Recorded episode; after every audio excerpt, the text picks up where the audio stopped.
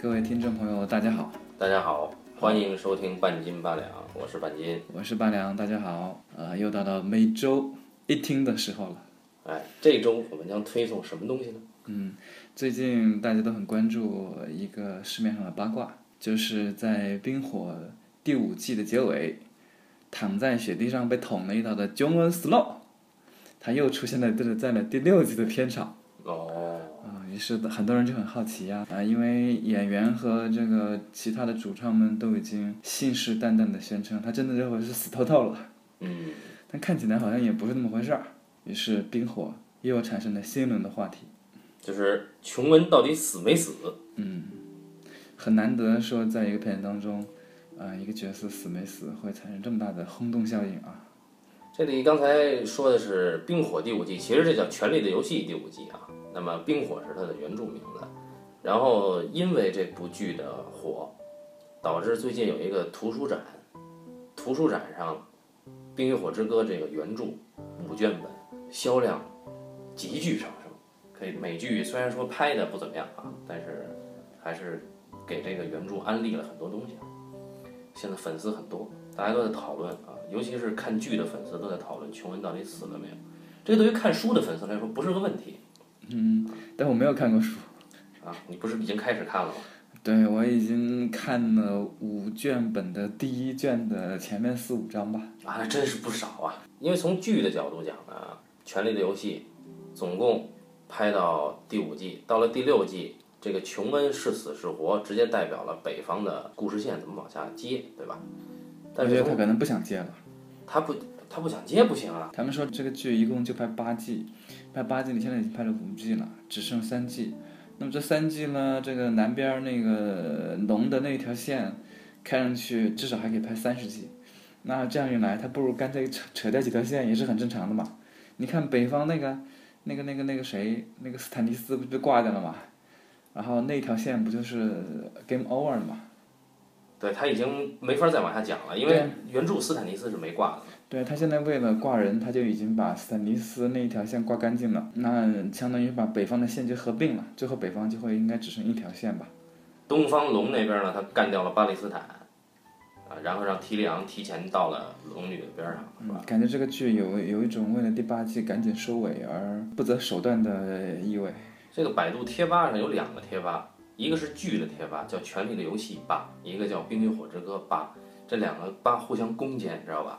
这个剧的吧说啊，我我们这不需要原著狗啊来剧透，然后这个原著那个吧呢上面写着看剧请去剧吧啊，我们不是一个东西。以前大家都觉得百度贴吧是没有文化的象征，对吧？只有看什么网络小说啊，看什么言情小说、网络小说、打什么游戏的朋友们会到这个百度贴吧去看一看。对对对，想不到这个因为《权力的游戏》《冰与火之歌》的原因，啊，百度贴吧一下子就有了文化气氛。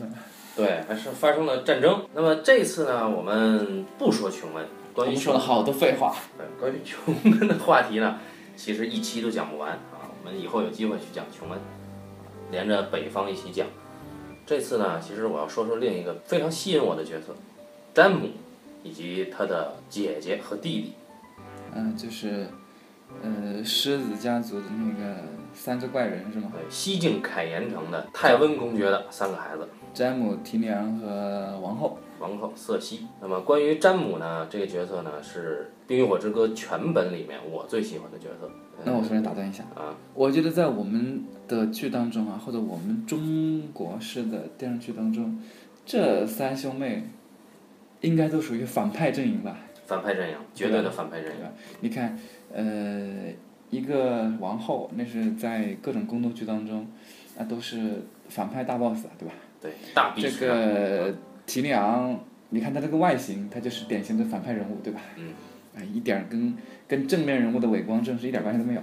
那个詹姆呢，就是属于阴险狠辣的小白脸，那个那个那个出场造型，而且开始还是以公公的形象出现的，这就是海公公啊，这是反派三三兄妹。但是呢，小说的好处在于可以翻身的，可以洗白的。不，真正的好处在于，在欧美剧当中，它没有正派和反派，其实没有严格意义上或者是固定意义上的正反，它不是用一种二分法去它只有人物，对，没有绝对的对立。那么关于詹姆呢，其实这个人一开场出来，不管是小说还是剧，都是心狠手黑的呃高富帅。呃，就是属于锦衣卫总指挥是吗？对，首先他家最有钱，对吧？嗯，七大王国属凯岩城西境最有钱，产金子的。那么他是男性继承人。第二，他全国上下，他最起码武力值能排在前五名啊，一般情况下甚至能排到前三名。那第三，长得帅，颜值高，颜值高。对，颜值就是正义，对吗？对，但是呢，这个人上来的时候呢，是怎么展现的呢？他和他姐姐通奸，哎，所以詹姆的身份呢，一开始是个乱伦者。光这个还不够，我们的胖马丁呢，还给詹姆另一个身份，叫弑君者。这个弑君者是全国上下皆知的身份啊。乱伦者知道的人不多，后来被斯坦尼斯公布了以后呢，可能知道的人越来越多了。但至少他是弑君者的身份，他是一辈子都脱不了啊。也就是说，为了塑造这个反派，呃，反派大头目的角色，对所以，一开始这个坑神马丁给他贴了好几个标签。对，还不仅如此。哎，我们之前讲这个骑士的便当的时候啊，聊过詹姆，他一上来把这个北境的小男孩布兰。很可爱的一个小男孩，小正太，啊，因为这个小正太喜欢爬楼，撞见了詹姆和他姐姐通奸，所以詹姆呢，为了掩盖这个丑事，把这个小男孩从很高的碉堡上扔下去，导致这个小男孩昏迷不醒，醒来以后终身残疾。所以，这个人物在一开始可以说是穷凶极恶呀。嗯，但是刚刚我们已经说了，在小说当中。啊，因为它是个这么巨长巨长的一个小说嘛，它不会这么轻而易举的这个这个人物定性，因为人物是要有变化的嘛。那么这个变化是从哪儿开始的呢？我们知道《冰与火之歌》呢，它是一个很特殊的小说，它是有很多很多的 P.O.V. 啊，很多很多的人物视角来讲这个故事的。但我觉得打断一下，你应该先跟听众。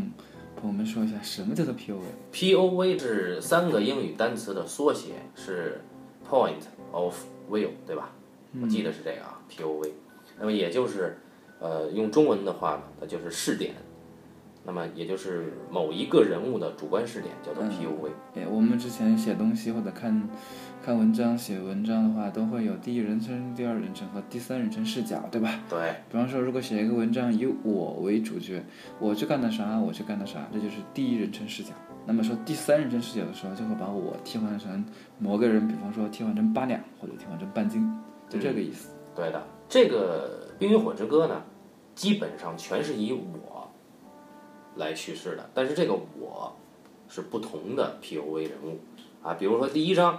是詹姆，到了第二章就切换到了提利昂的视角。嗯，那么他们的视角可能会有交集，大部分是在时间上是共识的，只不过他们空间不一致，很少在同一个空间里。那么这样的话呢，就很容易通过不同的人物，把七大王国甚至更远的东方，啊以及西南方整个的世界观娓娓道来。所以这就是它的特点。但是同样也导致了一个问题，就是这个书啊写到第五卷了，还写不完啊。据说前一阵马丁去了趟出版社，哎，大家都很开心。马丁去出版社和自己的那个一比一比例的一个这个人像啊，一个纸片在那合了张影啊，大家还很关心马丁的身体啊，说为什么去出版社？那一定是第六卷快写完了啊，然后。就大家总算松一口气，至少马丁至少能活到第六卷啊。那我们就打断一下，像你说的 P O V，那第一人称说的呢，我们很容易，因为观众读书都是有代入感的嘛。如果读书书里面的角色是用我这个人称去指代，就第一人称指代的话，会更加亲近嘛。所以一旦谁有 P 谁有了 P O V，你就自然然后更加亲近他，对吧？对，因为他可以把人物的心路历程展现出来，对吧？因为你只有你自己才知道你心里想什么。这样，他如果写的是我，我干了什么事情，我在想什么，又读得很自然，然后又能够写一大段大段的心理独白、内心独白，是吗？对，所以出了五卷嘛。嗯，对。所以谁要是用第一人去写的话，观众就会喜欢他，或者就会认同他。但是我们这里面数一数，不下十四五个第一人称啊，啊，那每一个人物，当然我相信观众可能有些人物是是始终不会喜欢的啊。比如说，我觉得凯特琳，就所谓的猫姨。他可能喜欢的人就比较少啊。席恩，我觉得喜欢 席恩的人应该也不多。对吧但是詹姆，大家都很喜欢吗？詹姆，我没有跟大家聊过啊，我没聊过，但是总之我是很喜欢詹姆的。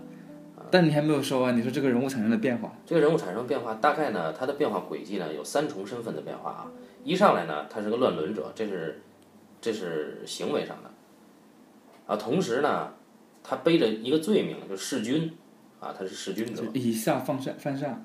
啊，不只是以下犯上，就是在冰火世界观里面啊，呃，因为它其实是类似于基督教的那个那个宗教统治的七大王国，它有一个七神信仰，在这个信仰之下呀、有两样东西是不能侵犯的，一是你的誓言，二是你的亲人。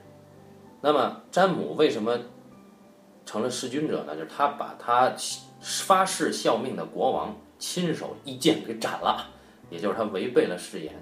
那么这种人是被诅咒的人，也就是全七大王国上下的百姓有这个信仰的人都会唾弃他，所以他的身份是翻不了身的。哦，实际上就是七神信仰里面两个最重要的，他都已经违背了，一个是自己的家人，一个是这个誓誓言，对吧？对他其实两个都已经被他挑翻了。对，在这两个身份之后，我们会发现詹姆他有另外一个身份，就是御林铁卫队长，也就是白袍队长的身份。詹姆呢，就从原来的御林铁卫的成员变成了御林铁卫的队长，这里面就是他在身份上的变化。看来这个队长很值钱啊，或者是这个队长很有地位啊。其实，在马丁的冰火里面啊，有两个组织，这两个组织是不曾被玷污过的，一个是白衣白袍白甲的御林铁卫，就是皇帝身边的卫队，对吧？你可以说是锦衣卫，对吧？听起来好像赵子龙啊。哎，他们这个组织发誓终身不婚嫁、不继承财产，终身守护国王。那么这个队伍里面的至少队长级的人物是没有被玷污过的，没有污点的啊。当然，除了猎狗。另外一支队伍是什么？另外一支队伍就是黑衣人守夜人队伍哦啊，在北京就是琼恩·雪诺担任总司令的那支队伍。那么詹姆究竟是从什么时候开始洗白的呢？就是我们刚才说的，当有了詹姆自己的 POV 的时候，我们开始了解这个人物，那么这个人物逐渐开始洗白，也就是我印象中应该是第三卷《冰雨的风暴》开始出现了詹姆自己的 POV，这个 POV 好像一直能够延续到第五卷，呃，魔龙的狂舞都有。剧情上是从什么时候开始的？我们知道，在武王之战的时候，詹姆呢被北境给抓起来了，对吧？成了阶下囚。这个时候呢，凯特琳把詹姆放了。詹姆从奔流城一路走到君临城的这个过程中，不断的出现詹姆自己的 POV，我们就知道他为什么要杀死他誓言守护的前一代国王，他到底是一个什么样的人？他为什么这样玩世不恭？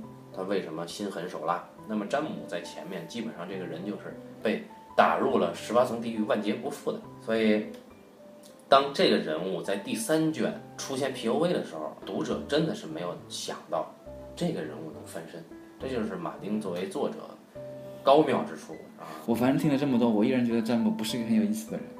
为什么？为什么呢？就是其实你并没有说明白我自己的感觉啊。你虽然说呢，说一开始的时候啊，他确实的违反了两重，对吧？违反了这个七神信仰里面，呃，七人信仰其实就是关注一个家庭，一个是誓言，对吧？嗯，他确实违背了。他一开始呢，确实好像，呃，十恶不赦，有很多坏事，干了很多坏事儿。但是我并没有觉得他后来就为这个事情他翻身而做了什么。重要的不是他说了什么，他的心路历程对我来说其实根本不重要。哦，重要的是一个人他前后他做的什么有什么反差，这个才重要。你比方说啊，我在看剧当中，在剧当中的詹姆他并不是一个特别的有魅力的人，就在我看来，五季我全看了。虽然他确实有些变化，一开始他比较凶，对吧？嗯，他好像一出场的时候推那个小孩下去的时候，推布兰下去的时候，看上去是比较心狠手辣一点。但但是后来，呃，他确实有一些变化啊，比方说手被砍断啊，呃，以及最后、呃、后来这个重新去学习如何用单手作战啊，然后又去那个去去去西边还是那个什么沙漠马尔泰家族是吧？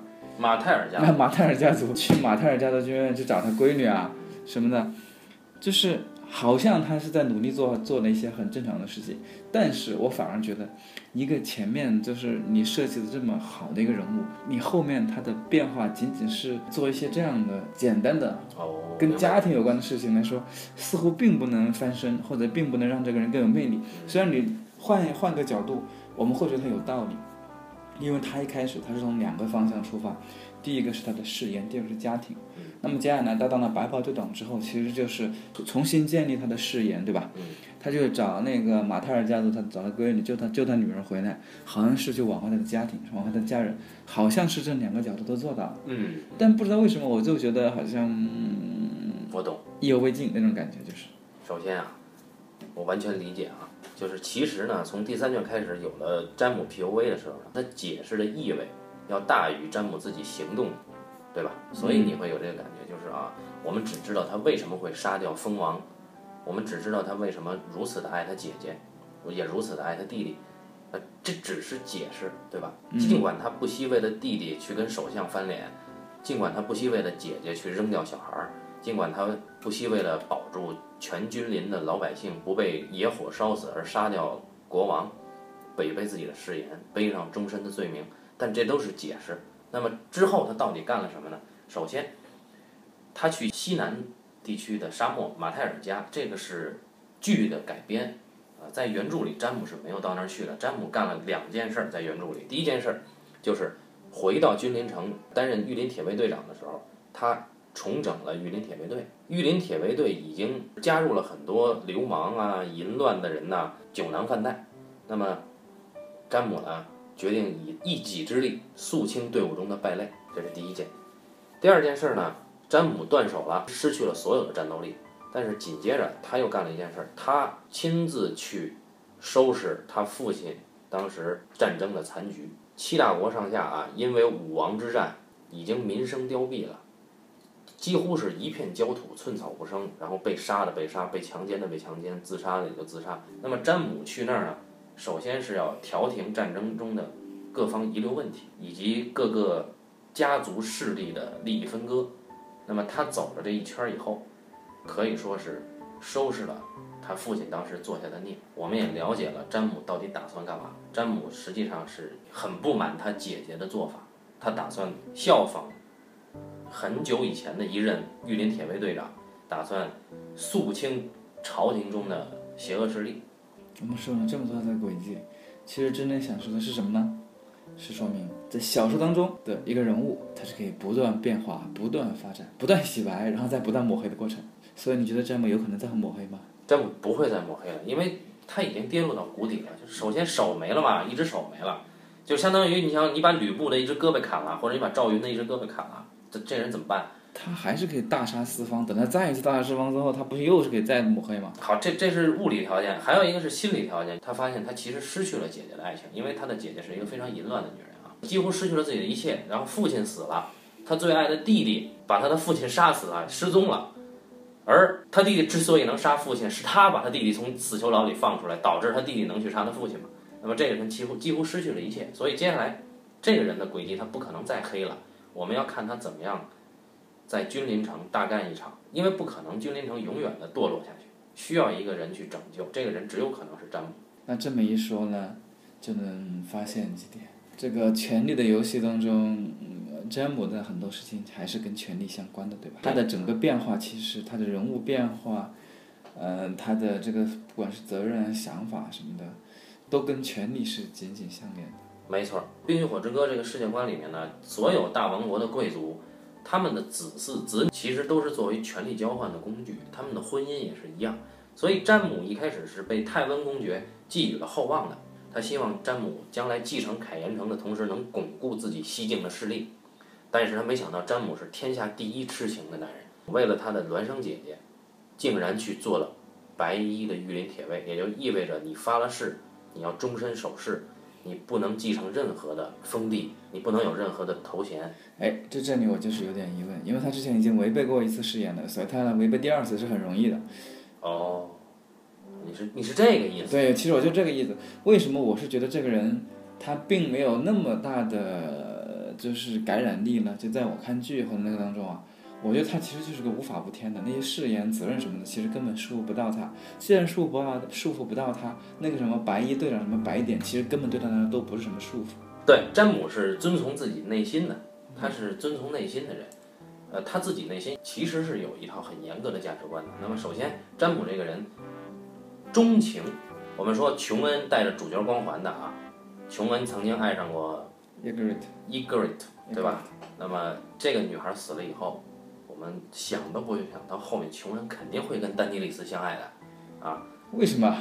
龙有三个头，这是《冰与火之歌》的世界观的龙家最重要的一句话。而琼恩肯定是龙家的后人，龙家向来是近亲结婚的，也就是琼恩肯定会跟他的姑姑龙女有一腿。为什么是龙有三个头？龙有三个头是从一梗开始的，就是从这个真正渡海到七大王国来的这个坦格利安家族的始祖辈的人开始啊。他娶了自己的两个妹妹，三个人一人骑一只龙，踏平了七大王国。坦格利安的家族的族徽是什么呢？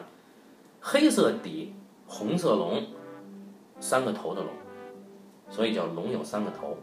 一般情况下讲，要想统一七大王国，一定是三个人能够驾驭龙的坦格利安家的人在一起团结，这叫龙有三个。那么现在显然丹尼利斯是一个，几乎所有的冰火迷都能猜到琼恩是另一个，因为琼恩肯定是雷家的儿子，这不用说了。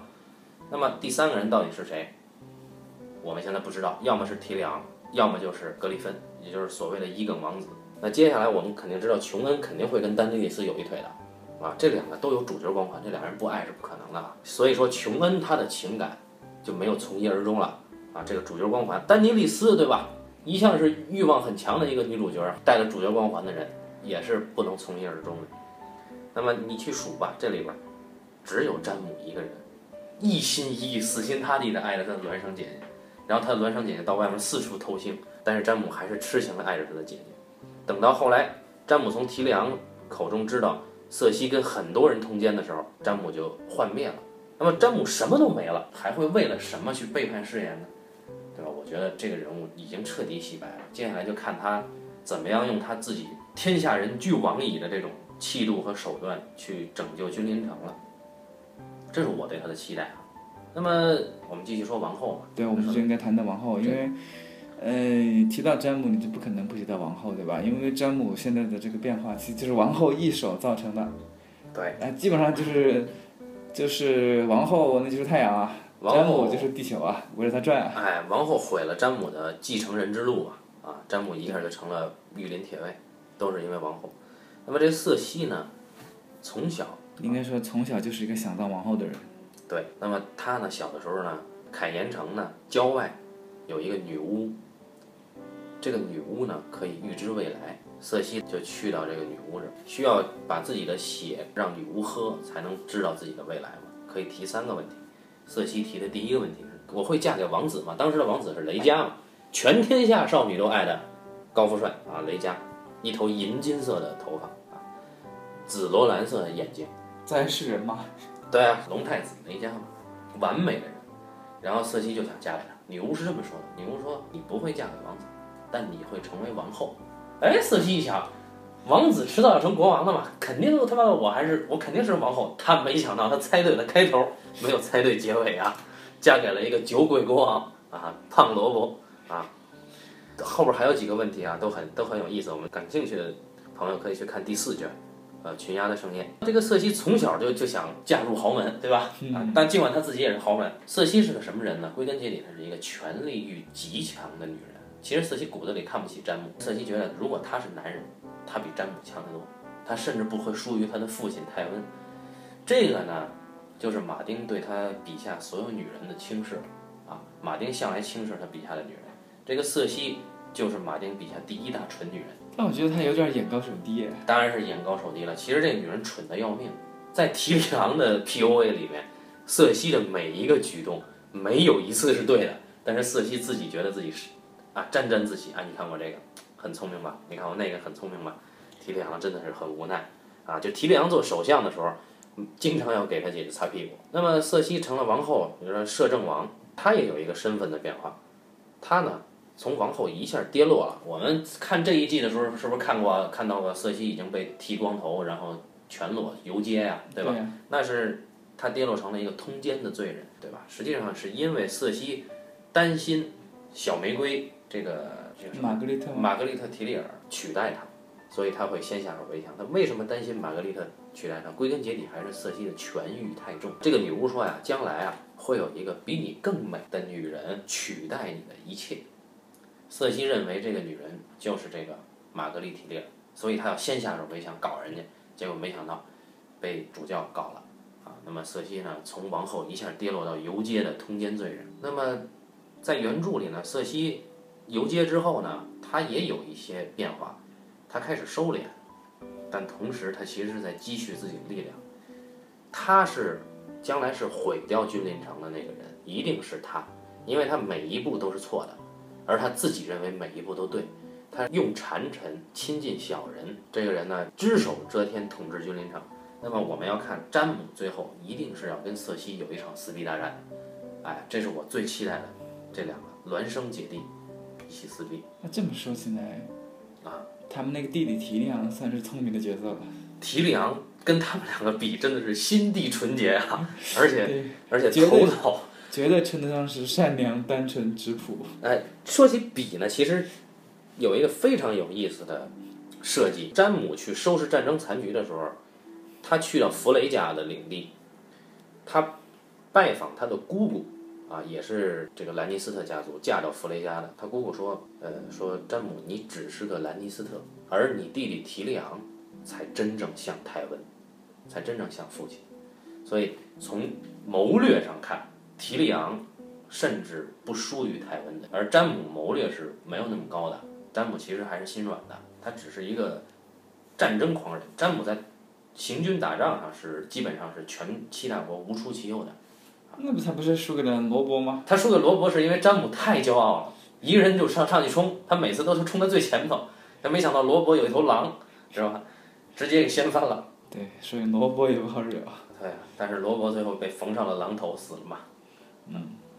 那么提里昂这个人呢是非常有意思的。关于我们先来说说提里昂的身份变化啊。提里昂一出场是什么呢？是畸形的侏儒。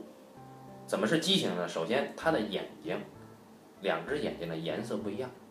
第二，他是个侏儒啊。第三，他有腿疾，就是他走路啊，他两只腿不直，走不了长路。后来他做君临城代理首相的时候，被百姓骂他是畸形小魔猴啊。嗯，这是提里昂。这第一步他先是变成一个小恶魔，哎，小恶魔，他出场是小恶魔。嗯。啊，然后变成了首相。受他父亲的委派，变成了代理首相。他父亲在前面打仗，他要在君临城整顿后方，他的身份就一下拔高了，变成了首相。但是呢，这是小魔猴，但是在君临城大战的时候呢，这个提梁虽然是侏儒，他为了守住城池，骑上马，身先士卒就去跟对方拼去了。然后关键他拼的非常英勇，杀敌无数啊。嗯。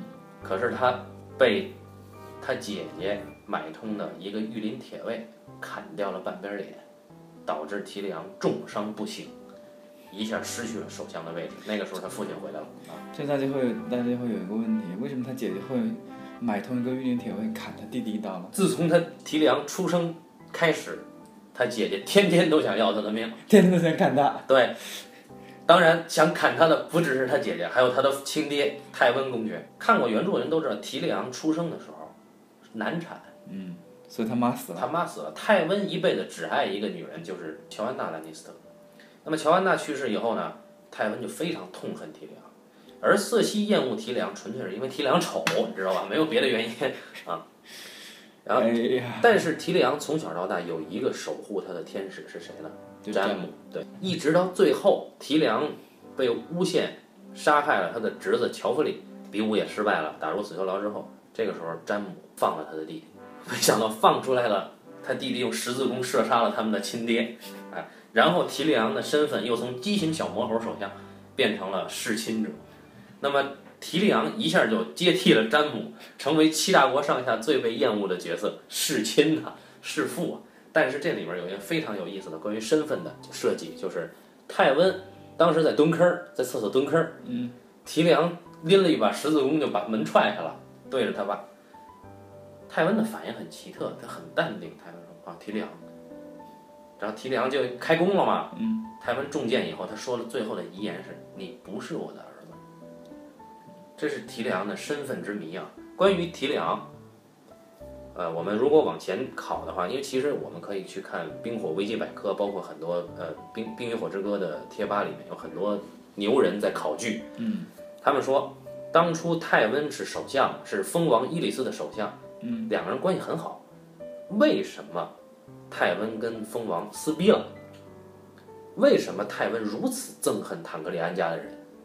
是因为泰温的新婚之夜，蜂王上了他的妻子乔安娜。所以这个提利昂到底是谁的孩子？霸王硬上弓了。对，那但是那个细节没有直接说出来，那个细节是通过其他人间接说，然后再推测出来的。大家注意，提里昂的两个眼睛的颜色是不一样的。第二个细节是提里昂对龙非常有兴趣。这我觉得这个小说里面没有人会对龙没有兴趣。不不不不，真正对其他人对龙都是畏惧恐惧，只有几个人对龙有兴趣：丹尼和提里昂，还有这八爪蜘蛛。凡是有坦格利安家血脉的人，都会对龙产生本能的亲近。你的意思是八爪蜘蛛也会有？八爪蜘蛛是坦格利安家的远亲，是黑火的后人。当然，黑火叛乱我们没法展开讲啊。八爪蜘蛛是坦格利安家的远亲了。那么，提里昂对龙感兴趣，还有一点，提里昂和琼恩曾经有在北京的长城上有过一段交往，这两个人是本能的亲近。记得最感人的一幕是在北境长城，提里昂要要在世界的尽头这个撒一泡尿啊，然后这个时候琼恩在那儿巡巡逻守夜。那个时候第二天提梁就要返回到南方了，琼恩伸出手要跟提梁握手，说：“提梁，好朋友。”这是琼恩唯一对人说的好朋友。然后提梁跟他说：“不行，我刚刚尿尿了。”对，提梁非常感动，所以提梁回去以后，其实一直很牵挂琼恩在北京好不好。那么提梁可能是蜂王伊里斯的后人。所以龙有三个头，有一种推测是琼恩、丹尼利斯和提里昂。那这样的话，就是有可能提里昂和丹尼斯是兄妹。对，而琼恩是丹尼利斯的侄子。最后龙有八个头怎么办？我个人更倾向兰尼斯特家族的提里昂有可能是龙的第三个头。好，你就留着这句话，等到时候被大家挖坟吧。我觉得听这节目的同学没有那么多，所以挖坟的可能性不大啊。那其实我们现在就已经说完了。泰温家族三怪咖，啊，对，这三个怪咖呢，他们都有各自的变化，但他们总的变化其实非常一致的，嗯，什么呢？就是从高等的上档次，变得越来越帅，越来越帅。你有没有发现？这倒是。只有更帅，没有最帅。你想，原本那个高富帅，现在变成了残疾人，嗯，然后就就要被人拐走了。然后王后，你看做王后做的好好的是吧？哎，都已经被纳入游街了。你以前你至少还是个小恶魔，对吧？还是个混世魔王，自己爱干嘛干嘛，还能够正常消费，对吧？现在连正常消费的资格都没有了。关于小恶魔消费这个呢，其实七大国上下除了詹姆是第一痴情男子以外，提梁是第二的。也就是说，他为什么喜欢妓女呢？是因为提梁原来爱过一个妓女，真心的爱过妓女，还跟她成了婚。那么这个其实是这个女人是被买来让提梁破处男之身的，啊，是是其实是詹姆也参与了啊。然后提梁因为这事儿一直恨他哥哥，然后造成了很很大的少年阴影。他认为詹姆就是在骗他，就是骗他的情感，知道吧？都已经结了婚了，但是他跟妓女结婚以后，泰文公爵说兰尼斯特家人不能娶妓女，于是他干了什么呢？就让这个这兰尼斯特卫队每一个人去轮着干这个妓女，每干一次就给一个兰尼斯特家的金币，最后妓女得了很多金币，然后生生的就死掉了。然后关键是泰温说：“提梁，你最后上。”所以这个泰温从小就提梁，我觉得提梁真的不是他的儿子，所以是对的啊。我觉得这种教育方法，我们不值得推崇啊。啊，这个是三怪咖之所以为三怪咖的成长教育。好，那么关于《冰与火之歌》施家的这三个人的命运呢，呃，基本上我们就可以谈到这儿了。啊，这是这是逐渐越来越衰的富二代家族的命运。但是很快我们就会知道，还有一个家族比他们还要衰，那是哪个家呀？哎，就是北边儿那家。不，狼家是很酷的。我们下次讲狼家的时候，这个家是越来越高的。不啊，狼家也是先衰的。是先衰，但是现在第五卷完了，已经布兰已经成了大法师了，琼恩成了总司令了。当时，琼恩挂掉了嘛。啊不不不，你看的是书版，那我们看的剧版里面，狼家是一个比一个惨。啊，这倒是，这倒是。好，我们下次讲狼家啊。那么这期就就就瞎聊到这儿啊，感谢大家，再见。好，拜拜。